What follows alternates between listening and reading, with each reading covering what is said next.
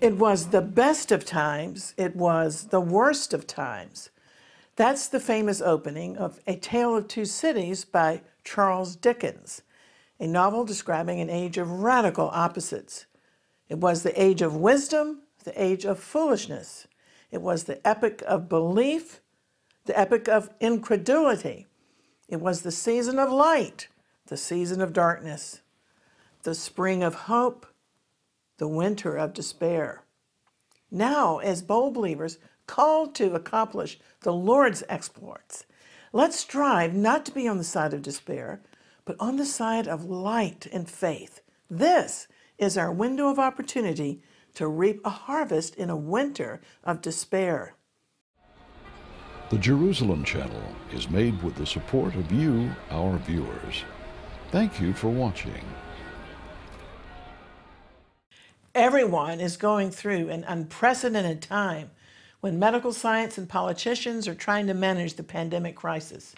It's a time when many are seeking the Word of God to give hope and meaning to their lives, and there's never been a better opportunity for our ministry. So we want to say thank you to the viewers of Jerusalem Channel who have continued to make our programs possible. With your prayers and support, we can finance the cost to send video streaming around the world. Each week, our audience grows, and we're even exploring ways to subtitle shows into other languages. So it's with your help that we can bring a good word, the gospel truth, through Jerusalem Channel. And especially at this time, please continue to pray for the peace of Jerusalem.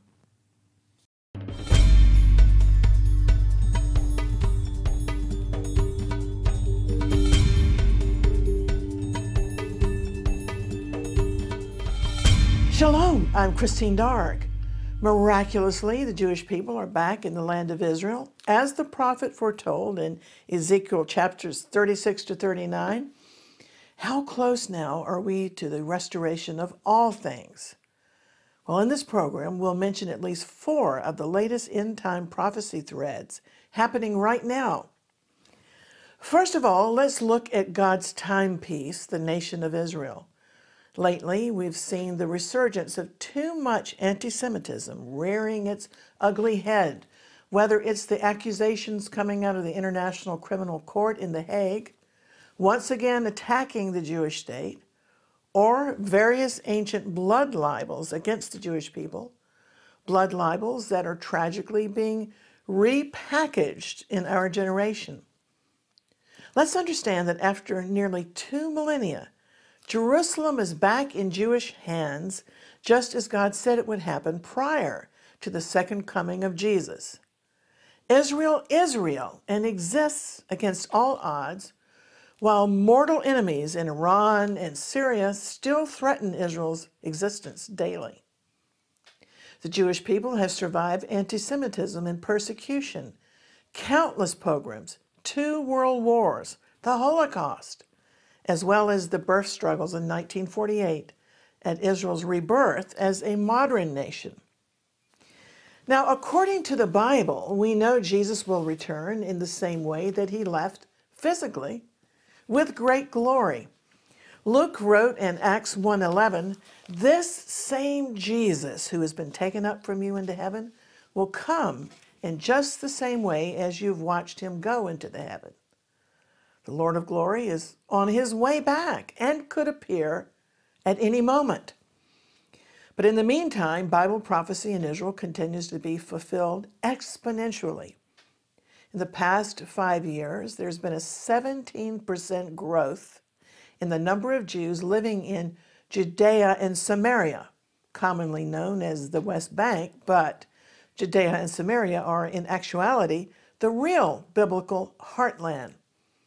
Nearly half a million Jews currently call Judea and Samaria their home. And according to projections, more than 1 million Jewish Israelis are expected to reside in the West Bank of Judea and Samaria in the future. Presently, nearly 7 million Jews now reside in the state of Israel. And all of this has been developing since Israel's victory in the 1967 Six-Day War. Statistics show that the Jewish presence in the biblical heartland has become firmly rooted. Israelis have been reestablishing more Jews in Judea, Samaria, and also the Golan Heights in the north, proving that it will be impossible to cram the Jewish nation into a Tel Aviv ghetto and its surrounding suburbs. The facts on the ground are irreversible. Those who call for erasing the Jewish presence in the biblical heartland are simply disconnected from the reality on the ground. Now, the second sign in the winter of despair is vaccine passports. In my lifetime, I've never seen such worldwide upheaval caused by fears of a virus. Quarantines, school closings, stock market upheavals. But this is only the beginnings of the shakings that are prophesied in the Bible. It's alarming to see how quickly people have become compliant to a global agenda, conformity to a new world order. In Israel right now, people require what's known as a green passport, proving that they've been vaccinated. Otherwise, they can't go into public places. Israel's Green Pass is only for those who can prove their immunity status, granting access to shopping centers, coffee houses, gyms, museums, movie theaters, and so forth. People who submit to the injections are awarded freedom of movement, proving that they're part of the responsible international community of caring people, and thus they deserve at least controlled movement. But all those who refuse the vaccine are suspect and seemingly not deserving of the same freedoms. So lately, I've been thinking about tense scenes in World War II movies. Jews trying to escape Nazis. They're on a train or somewhere at a border crossing, and then they hear the dreaded words, Your papers, please. And of course, whether or not they escape to freedom depends upon having those dreaded papers. The COVID Green Passport promises freedom, or at least some version of freedom. The Prime Minister of Greece, whose economy depends on tourism, has proposed a system of vaccine passports, a global ID card scheme, which identifies the vaccinated so that things can return to normal for them. Denmark will start issuing vaccine passports this month, followed by Sweden. Joe Biden has been asked for an evaluation of a vaccine ID scheme for Americans. Spain, Italy, Cyprus, and Malta, all desperate to revive their tourism, are in favor of vaccine passports. But the application of a vaccine passport will inevitably extend far beyond holidays. There's no telling where all of this will lead in the end. Britain's Transport Secretary has been engaged in talks with the USA, Singapore, and the United Nations about an international vaccine certification system. Everyone's vaccination status in the UK is already being logged centrally using their national health number. This information could be easily linked with an app to mobile phones. The next step could be a no jab, no job policy, denying employment to the unvaccinated. Already in London, one company has declared it will not be employing people in the future unless they've been vaccinated.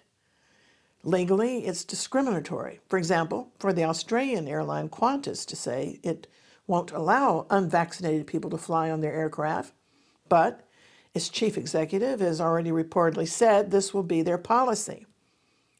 And some cruise operators are also stipulating that guests must be ready to provide a vaccination document as proof in order to come aboard.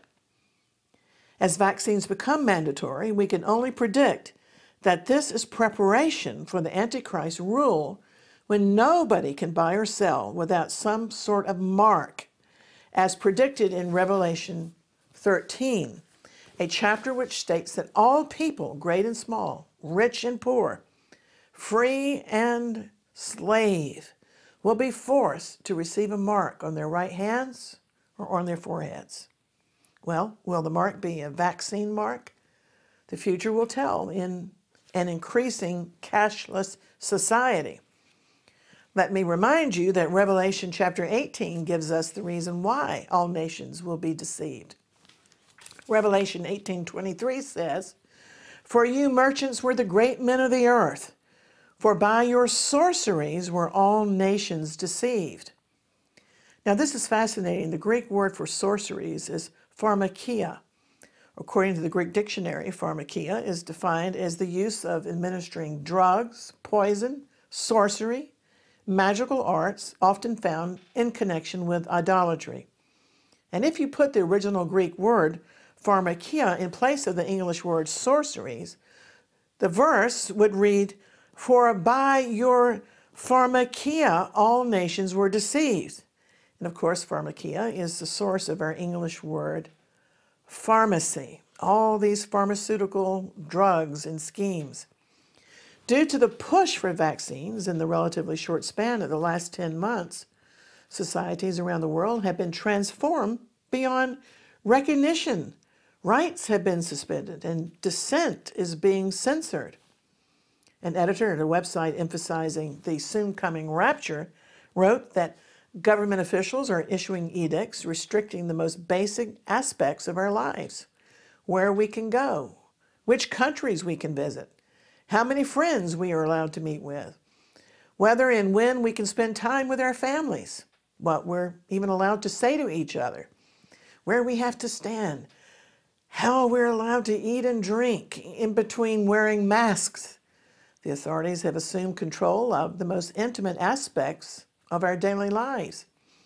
It's like we're being managed as inmates in a prison, told when to eat, sleep, exercise, granted privileges for good behavior, punished for the slightest infractions of our ever changing set of arbitrary rules, forced to wear demeaning uniforms, in this case, of course, on our faces, masks, and otherwise relentlessly being bullied, abused, and humiliated to keep us compliant. Well, hasn't that always been the method of authoritarian rule? Number three on my list this week, we know we're living in the last days because human DNA is being tampered with in an ungodly manner. During World War II, the eugenics program of the Third Reich aimed to create a master race. But the powers of darkness haven't stopped their diabolical plans. According to a report by geopolitical analyst Brandon Weichert, who was interviewed recently by the Gatestone Institute, China's communist regime doesn't have the ethics or decency, it's not bound by law, and therefore it doesn't have a sense of restraint. However, with its rapid weaponization of biotechnology, China does have the technologies to start a whole new species of genetically enhanced, goose stepping humans. Weichert wrote that biotechnology development in China is heading in a truly macabre direction. In a communist society with unrestrained ambition, researchers are pursuing what he called weird science. What happens when you mix pig, human, and monkey DNA? Well, Chinese experimentations, they know. Yes, they have done that as well as growing human-like organs in animals. Moreover, according to the Gatestone Institute, Beijing may already be engineering the super soldiers. It's not clear how far Chinese military researchers have gone in their experiments, but the People's Liberation Army has reportedly embraced gene editing of humans.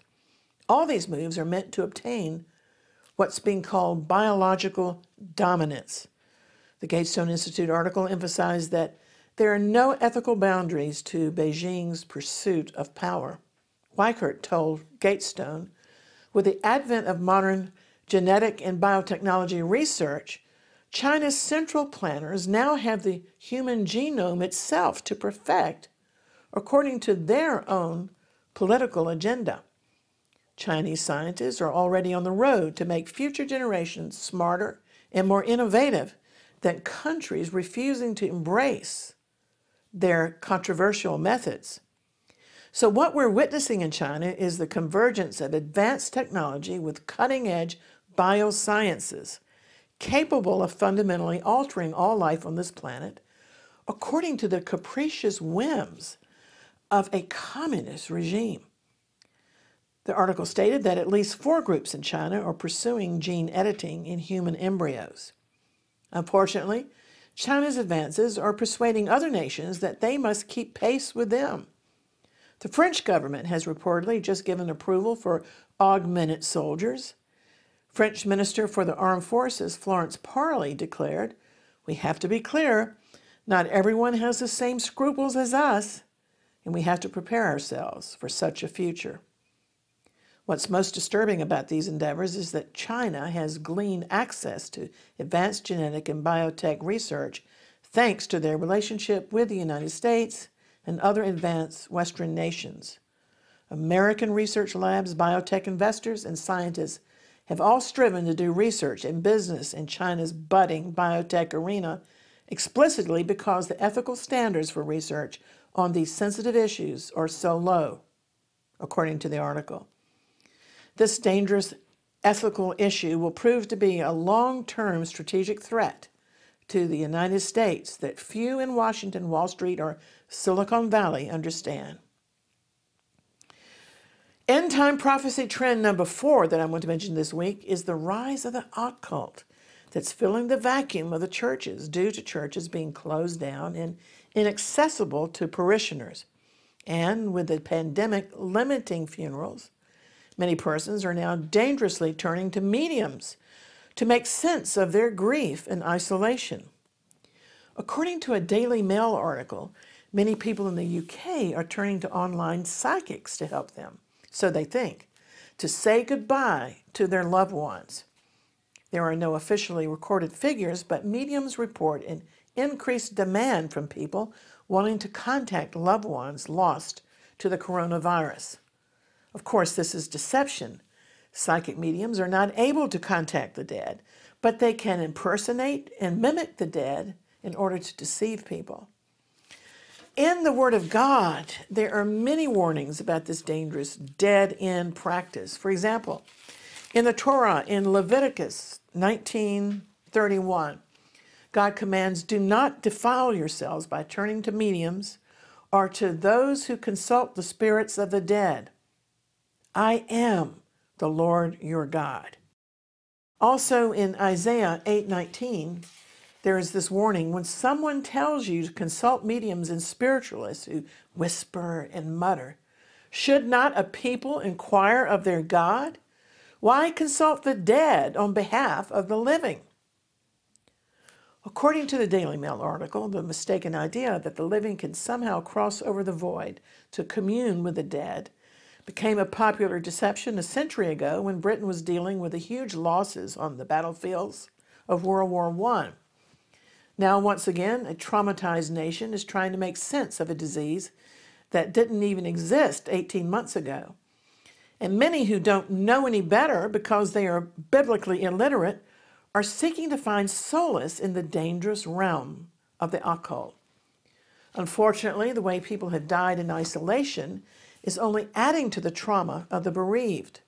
Stringent regulations introduced at the start of the pandemic meant that many died with no family or friends beside them due to concern about spreading the virus. What's been happening is a different level of loss than when you're able to sit with someone, when you're there by their side to comfort them and kiss them goodbye. Counselors say it can lead to a sense of unreality if you're not able to be present with a loved one when they die. Grief can be suspended because a relative or friend hasn't been able to go through the process of watching a loved one pass away. Also, mourning rituals have been cut back to a minimum, and that has been interrupting the grieving process.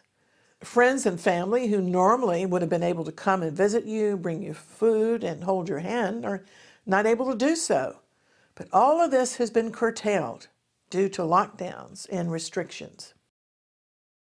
Well, in the New Testament, Hebrews 12, verses 26 to 27 declares, The Lord has promised, once more I will shake not only the earth, but also the heavens.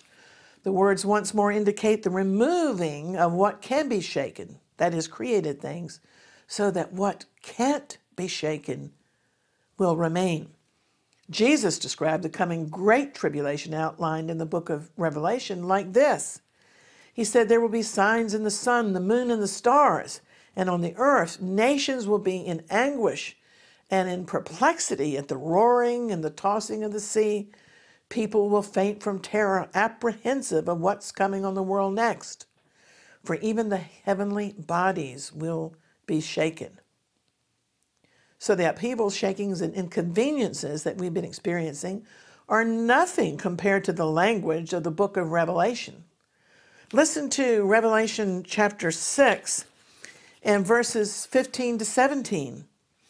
And the kings of the earth, and the great men, and the rich men hid themselves in the dens and the rocks of the mountains, and said to the mountains and rocks, Fall on us, and hide us from the face of him that sits on the throne, and from the wrath of the Lamb. Of course, that's referring to Jesus. For the great day of his wrath is come, and who will be able to stand? If we can't even begin to imagine what life will be like during the Great Tribulation in the future, but the world is clearly headed that way. Generally speaking, preachers just don't want to face it or talk about it. We don't need pablum in a winter of despair. It's time for strong meat. We have tribulation now because Jesus said in John 16 33, in this world we're always going to have tribulation. But there's coming what the Bible calls an unprecedented time of great tribulation that will be unique, and which is most particularly the last half of the tribulation period when God will allow evil to be unrestrained at an all time high because the Holy Spirit, who restrains evil, will step aside temporarily to allow evil to run its full course and totally expose itself. Demons that have been bound in hell will be released at that time to run rampant over the world in one last satanic revolt against God and his Messiah. But the good news is the gospel will still be preached to the ends of the earth by 144,000 evangelists, 12,000 out of each of the 12 tribes of Israel. And the big guns will be two fiery preachers God's two witnesses, clothed in sackcloth, who will preach in the Great Tribulation, and they're introduced in Revelation chapter 11.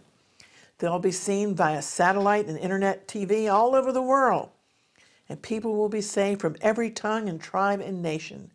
It will be the greatest revival, but with God's judgments also happening simultaneously, making it clear that the end is near.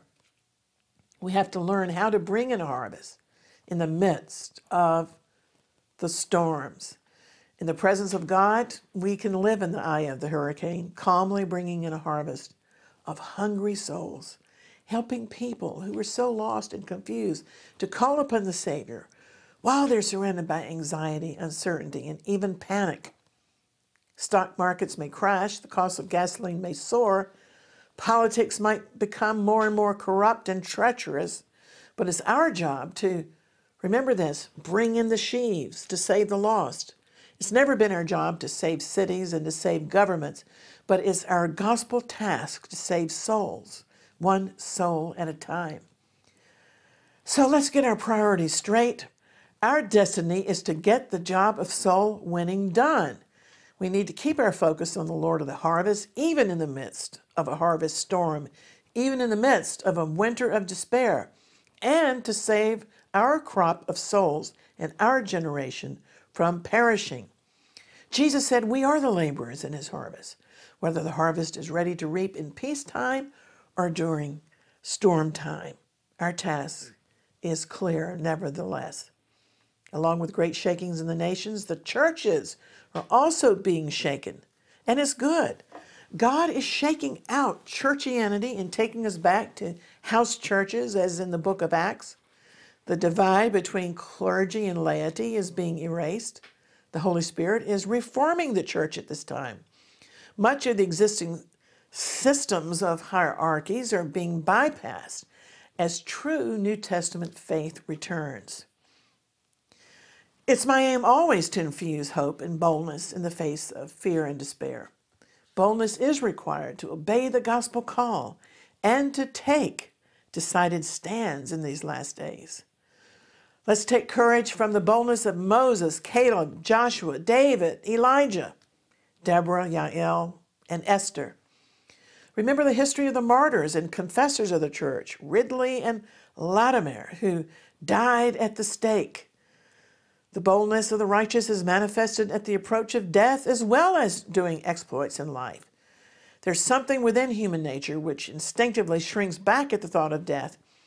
But when the righteous draw near to death or are threatened with death, fear leaves. So let's learn to cultivate boldness and endurance, which our faith demands. In all ages, courage has been regarded as a mark of nobility and honor, whereas cowardice has been considered shameful and ignoble.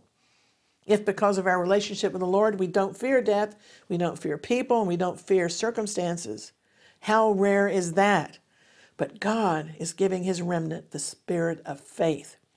Our present days are surely a time when we need more people to be fearless, more believers to exhibit strong courage. For those with boldness, this will be a time of great opportunity and advancement in God. So let's be careful not to be amongst those who shrink back or hide away. Let's embrace the shaking and get to work. Others may cower in fear, but we can be those who go forth in boldness at such a time, following the leading of the Lord. Bold believers are not dismayed in the presence of danger because a true believer's conscience is at rest, knowing that God is on the side of the righteous, and whatever happens, we're safe and secure in the everlasting arms of God, as Psalm 91 promises. So, this is the time to be excited, not to fear or become anxious. Whoever fears the Lord isn't afraid of man. The lion is not afraid because he knows he's stronger than other animals. And that's why the fearlessness of a righteous man is rightly compared to a lion, or a righteous woman is compared to a lioness. That's why David, the shepherd boy didn't quail before the giant. He knew he and God were a majority. You see, without God, there would be no hope. Without God, we would all be headed to hell. Without God, life on earth would be futile and meaningless. So let's choose this day to have hope and to belong to the Lord. Let's choose to have faith. Choose a meaningful life. Most of all, without apology today, I want to say if you've never invited the Lord into your heart, ask the Savior to come into your heart right now and give you peace and security in this winter of despair. I urge you to do this while there's yet time. We're only promised today, not tomorrow. Well, please take time to check out our website, exploits.tv, which brings you news on current and end time events regarding both the church and the nation of Israel. Our show title, Exploits, is based upon Daniel 11:32, which declares, "The people who know their God will be strong, not weak, and we're going to accomplish exploits, meaning we'll do the works of the Lord in the remaining time before his imminent return." Feel free to share your thoughts with me on social media and also download our free Jerusalem Channel mobile app for your phones or tablets so that you can watch our video library on the go. Today, I want to leave you with Proverbs 28 1. The wicked flee when no one pursues them, but the righteous are what? The righteous are as bold as a lion. Amen. Until next time, I'll always be contending for the faith and praying earnestly for the peace of Jerusalem. In the evil day, pray without ceasing. Maranatha, the Lord is at hand. Even so, come quickly, Lord Jesus. The grace of the Lord be with you. I'm Christine Darg. Shalom.